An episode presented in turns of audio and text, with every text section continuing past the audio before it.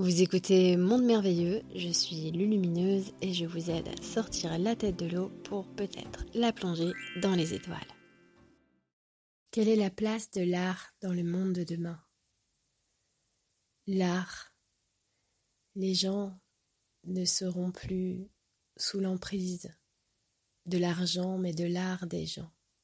C'est-à-dire que toutes les ressources viendront justement de cette source qu'ils auront pu développer en eux en l'estimant, en sachant justement leur composition divine, en étant en gratitude d'être animés par un grand principe intelligent.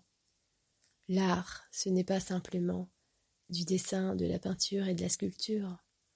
L'art, c'est aussi l'art de manier les mots, l'art d'infuser, de diffuser, de créer dans la matière, dans tous les domaines, l'amour que l'on porte au plus profond de soi, puisque c'est notre ciment originel.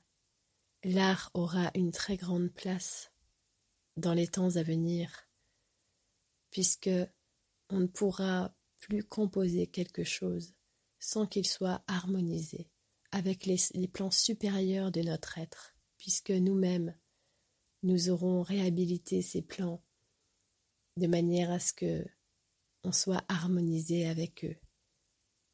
On sera en accord avec ces plans parce que dans notre être, on aura ouvert cette conscience-là.